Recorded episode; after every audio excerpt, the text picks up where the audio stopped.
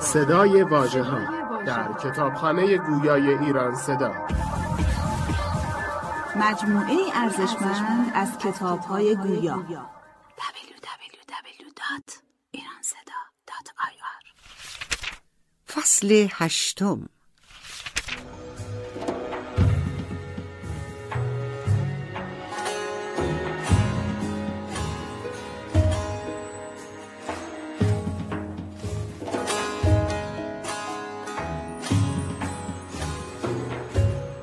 قاهره پنج دروازه دارد. باب النصر باب الفتوح باب القنطره باب الزبیله باب الخلیج. و شهر بارو ندارد که بناها چنان مرتفع است که از بارو قویتر و عالیتر است. و هر سرای و کوشکی حصاری است. و بیشتر امارات پنج اشکوب و شش اشکوب باشد و آب خوردنی از نیل باشد. سقایان به اشتر نقل کنند و آب چاهها هرچه به رود نیل نزدیک تر باشد خوش باشد و هرچه دور از نیل باشد شور باشد. و مصر و قاهره را گویند پنجاه هزار شتر راویه کش است که سقایان آب کشند. و سقایان که آب بر پشت کشند خود جدا باشند. به سبوهای برنجین و خیکها در کوچه های تنگ که راه شتر نباشد. و اندر شهر در میان سراها باغچه ها و اشجار باشد و آب از چاه دهند. و در حرم سلطان سرابستان هاست که از آن نیکوتر نباشد. و دولاب ها ساختند که آن بساتین را آب دهند. و بر سر بام ها هم درخت نشانده و تفرجگاه ها ساخته. و در آن تاریخ که من آنجا بودم خانه‌ای که زمین وی بیست گز در دوازده گز بود به پانزده دینار مغربی به اجارت بود در یک ماه. و چهار اشکوب بود سه از آن به کرا داده بودند و طبقه بالا این را از خداوندش می‌خواستند که هر ماه پنج دینار مغربی بدهد و صاحب خانه به وی نداد. گفت که مرا باید که گاهی در آنجا باشم. و مدت یک سال که ما آنجا بودیم همانا دوبار در آن خانه نشد.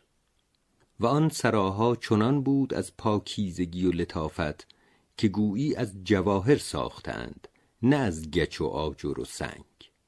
و تمامت سراهای قاهره جدا جدا نهاده است چنانکه درخت و امارت هیچ آفریده بر دیوار غیری نباشد و هر که خواهد هرگه که بایدش خانه خود باز تواند شکافت و امارت کرد که هیچ مذرتی به دیگری نرسد.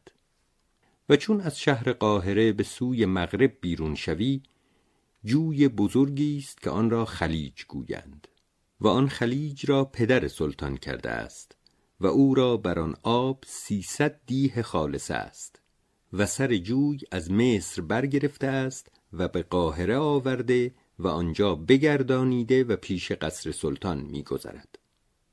و دو کوشک بر سر آن خلیج کردند یکی را از آن لؤلؤ خوانند و دیگری را جوهره. و قاهره را چهار جامه است که روز آدینه نماز کنند. یکی را از آن جامع ازهر گویند و یکی را جامع نور و یکی را جامع حاکم و یکی را جامع معز و این جامع بیرون شهر است بر لب نیل. و از مصر چون روی به قبله کنند به مطلع حمل باید کرد.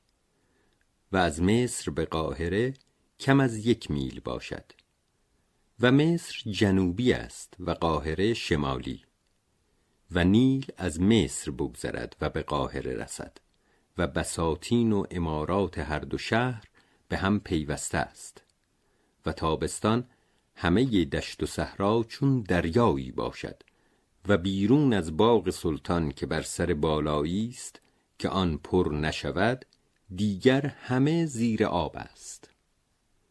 صفت فتح خلیج. بدان وقت که رود نیل وفا کند یعنی از دهم شهریور ماه تا بیستم آبان ماه قدیم که آب زاید باشد هجده گز ارتفاع گیرد از آنچه در زمستان بوده است. و سر این جویها و نهرها بسته باشد به همه ولایت. پس این نهر که خلیج می‌گویند و ابتدای آن پیش مصر است و به قاهره برمیگذرد و آن خاص سلطان است سلطان برنشیند و حاضر شود تا آن بکشایند آن وقت دیگر خلیجها و نهرها و جویها بکشایند در همه ولایت و آن روز بزرگتر ایدها باشد و آن را رکوب فتح خلیج گویند. چون موسم آن نزدیک رسد بر سر آن جوی بارگاهی عظیم به تکلف جهت سلطان بزنند.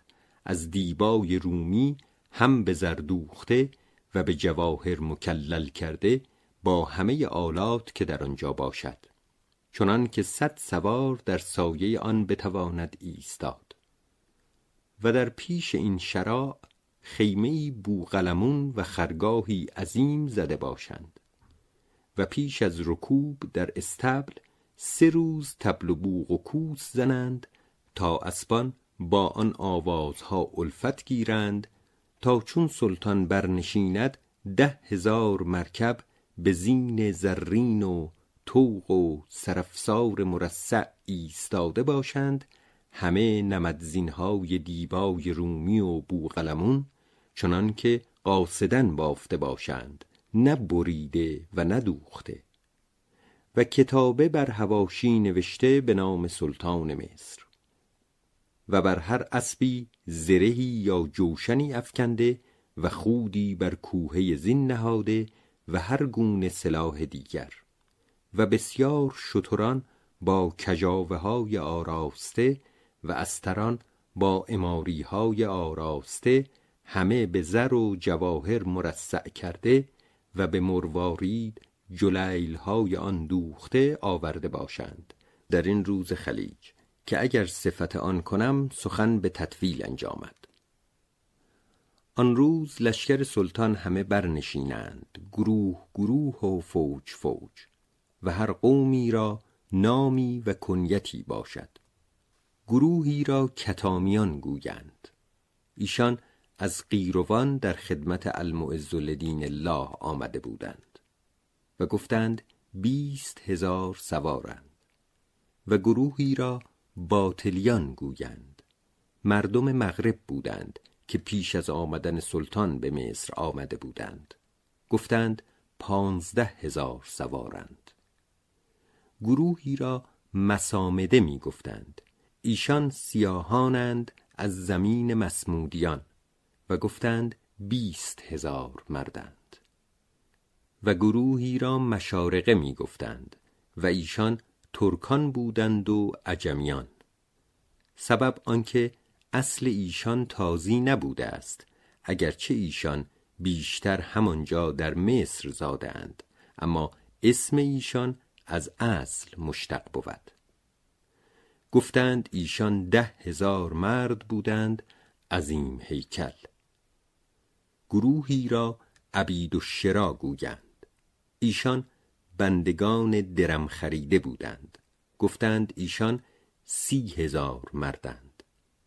گروهی را بدویان می گفتند مردمان حجاز بودند. همه نیزوران. گفتند پنجاه هزار سوارند. گروهی را استادان می گفتند همه خادمان بودند سفید و سیاه که به نام خدمت خریده بودند و ایشان سی هزار سوار بودند. گروهی را سرایبان می گفتند پیادگان بودند که از هر ولایتی آمده بودند و ایشان را سپاه سالاری باشد جداگانه که تیمار ایشان دارد و ایشان هر قومی به سلاح ولایت خیش کار کنند. ده هزار مرد بودند. گروهی را زنوج می گفتند ایشان همه به شمشیر جنگ کنند و بس. گفتند ایشان سی هزار مردند. و این همه لشکر روزیخوار سلطان بودند و هر یک را به قدر مرتبه مرسوم و مشاهره معین بود که هرگز براتی به یک دینار بر هیچ عامل و رعیت ننوشتندی الا آنکه عمال آنچه مال ولایات بود سال به سال تسلیم خزانه کردندی و از خزانه به وقت معین ارزاق این لشکرها بدادندی. چنانکه هیچ علمدار و رعیت را از تقاضای لشکری رنجی نرسیدی. و گروهی ملک زادگان و پادشاه زادگان اطراف عالم بودند که آنجا رفته بودند و ایشان را از حساب لشکری و سپاهی نشمردندی. از مغرب و یمن و روم و سقلاب و نوبه و حبشه. و ابنای خسرو دیلمی و مادر ایشان به آنجا رفته بودند و فرزندان شاهان گرجی و ملکزادگان دیلمیان و پسران خاقان ترکستان و دیگر طبقات و اصناف مردم چون فضلا و ادبا و شعرا و فقها بسیار آنجا حاضر بودند و همه را ارزاق معین بود و هیچ بزرگزاده را کم از پانصد دینار ارزاق نبود و ببود که دو هزار دینار مغربی بود و هیچ کار ایشان را نبودی الا آنکه چون وزیر برنشستی رفتندی و سلام کردندی و باز به جای خود شدندی.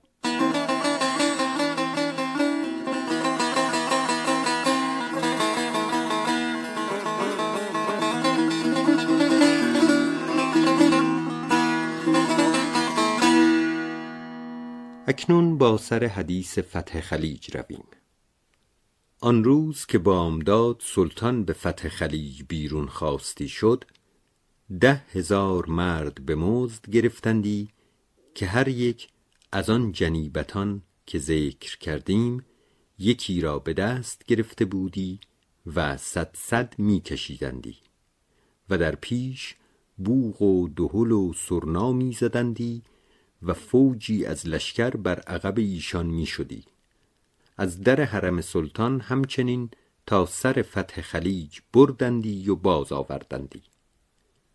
هر مزدوری که از آن جنیبتی کشیده بود سه درم بدادندی و از پس اسبان شتران با مهدها و مرقدها بکشیدندی و از پس ایشان استران با اماریها آن وقت سلطان از همه لشکرها و جنیبتها دور می آمد مردی جوان تمام هیکل پاک صورت از فرزندان امیر المؤمنین حسین ابن علی ابن ابی طالب صلوات الله علیهما.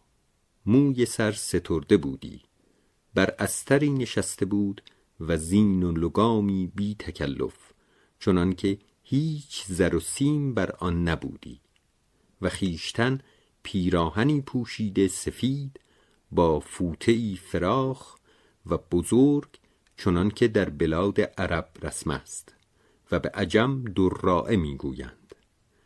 و گفتند آن پیراهن را دبیقی می‌گویند و قیمت آن هزار دینار باشد و امامه ای هم بر آن رنگ بر سر بسته و همچنین تازیانه ای عظیم قیمتی در دست گرفته و در پیش او سیصد مرد دیلم می‌رفت همه پیاده و جامه های زربفت رومی پوشیده و میان بسته با آستین های فراخ به رسم مردم مصر. همه با زوبین ها و تیرها و پایتابه ها پیچیده. و مزلداری با سلطان می رود بر اسبی نشسته و دستاری زرین مرصع بر سر او و دستی جامه پوشیده که قیمت آن ده هزار دینار مغربی باشد. و آن چتر که به دست دارد به تکلفی عظیم همه مرصع و مکلل. و هیچ سوار دیگر با سلطان نباشد. و در پیش او این دیلمیان بودند و بر دست راست و چپ او چندین مجمردار می روند از خادمان و انبر می سوزند. و رسم ایشان آن بود که هر کجا سلطان به مردم رسیدی او را سجده کردندی و سلوات دادندی. از پس او وزیر می آمدی با قاضی القضات و فوجی انبوه از اهل علم و ارکان دولت. و سلطان برفتی تا آنجا که شراع زده بودند بر سر بند خلیج یعنی فم النهر. و سواره در زیر آن بیستادی ساعتی. بعد از آن خشت زوبینی به دست سلطان دادندی تا بر آن بند زدی. و مردم به تعجیل در افتادندی به کلنگ و بیل و مجرفه آن بند را بریدندی.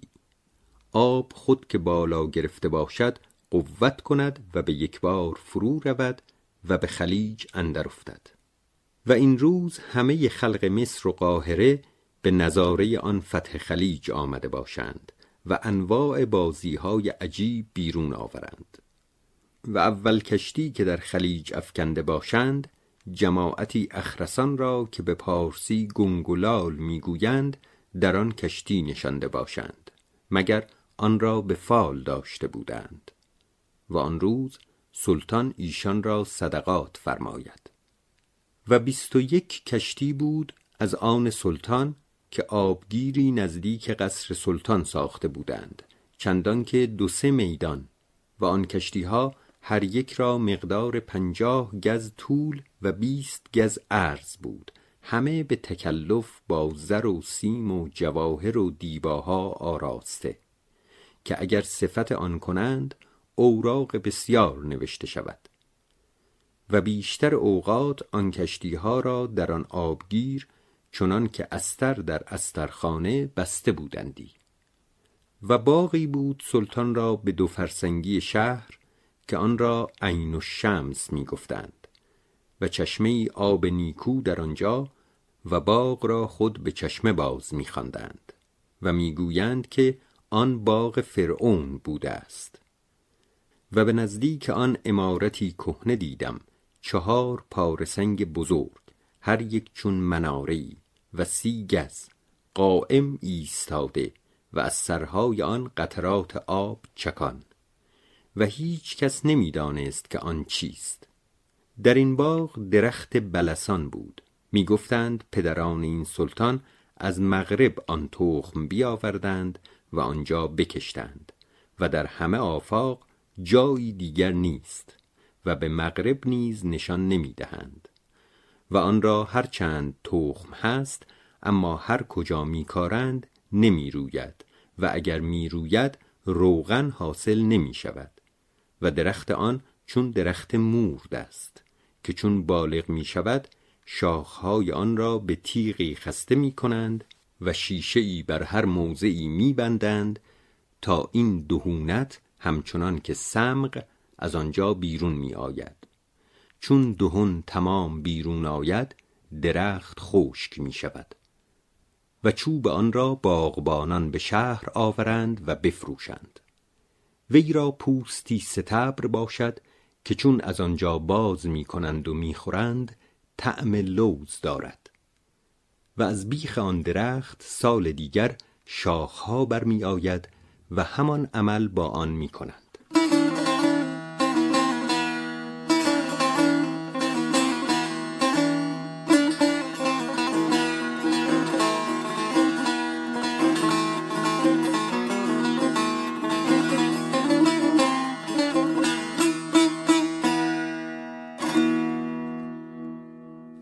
شهر قاهره را ده محلت است و ایشان محلت را هاره می‌گویند و اسامی آن این است هاره برجوان هاره زویله هارت جودریه هارت الامرا هارت الدیالمه هارت الروم هارت الباطلیه قصر الشوک.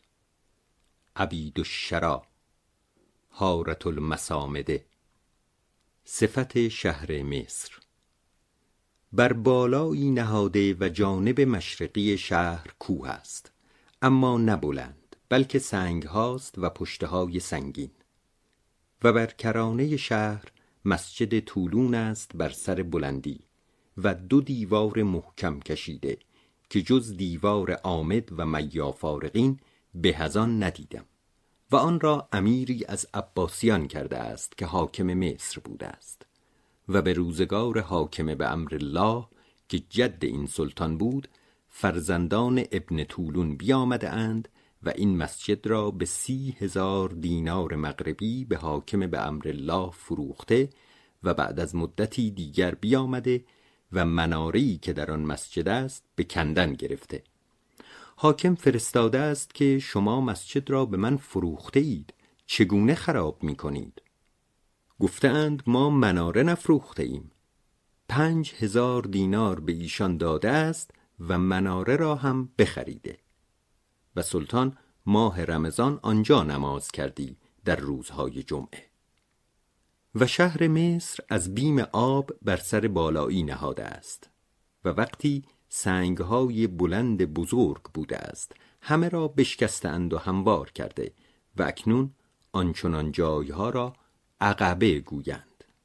و چون از دور شهر مصر را نگه کنند پندارند کوهی است و خانه هایی هست که چهارده طبقه از بالای یکدیگر است و خانه هایی هفت طبقه. و از سقاط شنیدم که شخصی بر بام هفت طبقه باغچه‌ای کرده بود و گوساله آنجا برده و پرورده تا بزرگ شده بود و آنجا دولابی ساخته که این گاو میگردانید و آب از چاه برمیکشید. و بر آن بام درختهای نارنج و ترنج و موز و غیره کشته و همه در بار آمده و گل و سپرغمها همه نوع کشته. و از بازرگانی معتبر شنیدم که بسی سراهاست در مصر که در او حجره هاست به رسم مستقل یعنی به کرا دادن که مساحت آن سی عرش در سی عرش باشد سیصد و پنجاه تن در آن باشند. و بازارها و کوچه ها در آنجاست که دائما قنادیل سوزد چون که هیچ روشنایی در آنجا بر زمین نیفتد و رهگذر مردم باشد. و در شهر مصر غیر قاهره هفت جامع است. چنان که به هم پیوسته است و به هر دو شهر پانزده مسجد آدینه است که روزهای جمعه در هر جای خطبه و جماعت باشد. در میان بازار مسجدی است که آن را باب الجوامع گویند و آن را امر ساخته است به روزگاری که از دست معاویه امیر مصر بوده و آن مسجد به چهارصد عمود رخام قائم است. و آن دیوار که محراب بر سر اوست سرتاسر سر تخته های رخام سپید است و جمیع قرآن بر آن تخته ها به خطی زیبا نوشته و از بیرون به چهار حد مسجد بازارهاست و درهای مسجد در آن گشاده و مدام در آن مدرسان و مقریان نشسته و سیاحتگاه آن شهر بزرگ آن مسجد است و هرگز نباشد که در او کمتر از پنج هزار خلق باشد. چه از طلاب علوم و چه از غریبان و چه از کاتبان که چک و قباله نویسند و غیر آن. و این مسجد را نیز حاکم از فرزندان امرآس بخرید که نزدیک او رفته بودند و گفته ما محتاجیم و درویش و این مسجد پدر ما کرده است. اگر سلطان اجازت دهد بکنیم و سنگ و خشت آن بفروشیم. پس حاکم صد هزار دینار به ایشان داد و آن را بخرید و همه اهل مصر را بر این گواه کرد و بعد از آن بسیار امارات عجیب در آنجا بکرد و بفرمود و از جمله چراغدانی نقرگین ساختند شانزده پهلو چنان که هر پهلویی از او یک عرش و نیم باشد چنان که دایره چراغدان بیست و چهار عرش باشد و هفتصد و چند چراغ در وی می افروزند در شبهای عزیز. و گفتند وزن آن بیست و پنج قنتار نقره است. هر قنتاری صد رتل و هر رتلی صد و چهل و چهار درهم نقره است. و گویند چون این چراغدان ساختند به هیچ در نمی گنجید از درهای جامع. از بزرگی که بود. تا دری فرو گرفتند و آن را در مسجد بردند و باز در برنشاندند و همیشه در این مسجد ده تو حسیر رنگین نیکو بر بالای یکدیگر گسترده باشد و هر شب زیاده از صد قندیل افروخته و محکمه قاضی القضات در این مسجد باشد. و بر جانب شمالی مسجد بازاری است که آن را سوق القنادیل خوانند. در هیچ بلد چنان بازاری نشان نمی‌دهند. هر ترایف که در عالم باشد آنجا یافت شود. و آنجا آلتها دیدم که از زبل ساخته بودند چون صندوقچه و شانه و دسته کارد و غیره. و آنجا بلور سخت نیکو دیدم. و استادان نغز آن را می تراشیدند و آن را از مغرب آورده بودند. و می گفتند در این نزدیکی در دریای قلزم بلوری پدید آمده است که لطیفتر و شفافتر از بلور مغربی است و دندان فیل دیدم که از زنگبار آورده بودند. از آن بسیار بود که زیادت از دویست من بود و یک عدد پوست گاو آورده بودند از هبشه که همچون پوست پلنگ بود و از آن نعلین سازند و از هبشه مرغ خانگی آورند که نیک بزرگ باشد و نقطهای سپید بر وی و بر سر کلاهی دارد بر مثال تاووس و در مصر اصل بسیار خیزد و شکر هم.